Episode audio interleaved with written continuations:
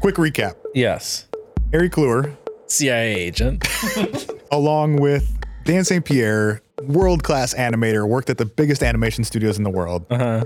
Get every actor in Hollywood to make a $10 million movie for NASA in Taiwan. NASA brings their Michael Jordan out of retirement to oversee the production. They go to Taiwan to some studio that's never made a movie before. It runs out exactly one screen in Louisville, Kentucky for six months and then disappears forever. It's so obscure that people who worked on it have never seen it or claim to have never even heard of it. And the federal government has no record of it ever happening despite spending tax dollars on it. Oh my god. Quantum Quest might be the biggest movie you've never heard of.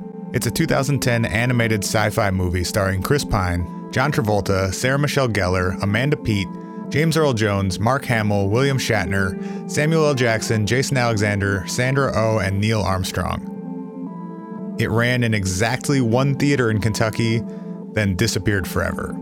It never got a wide theatrical release or home video release, and it's never been on any streaming services.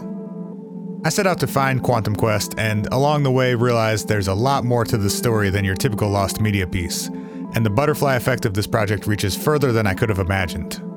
Finding Quantum Quest started as the search for a lost movie, but ended up being much more. I spoke with filmmakers, actors, NASA employees, and neuroscientists who led me down a rabbit hole of art, science, exploration, and ultimately what it means to be human. To be honest, I, I, I didn't even think about it after we, we finished. I, I knew that it was it was supposed to get a release, but I, I never knew that it didn't. Our main funder was actually the government of Taiwan um, because they wanted Dan to go to Taiwan and sort of create their professional animation industry. It really got kind of weird. Like you show up for a screening and you forget to bring the movie. I, I just don't. I still to this day can't fathom how that could happen. But at the same time, NASA has better things to do with their time than help filmmakers. It was all motivated really by my vision that our job on the imaging team was to be the documentarians of our travels around Saturn and to return a visual record of what we saw there. You've never seen it? No. what the fuck?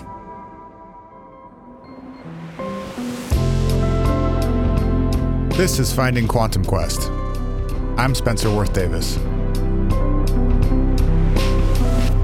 Finding Quantum Quest is a production of Du Vide Media. Subscribe now wherever you listen to podcasts.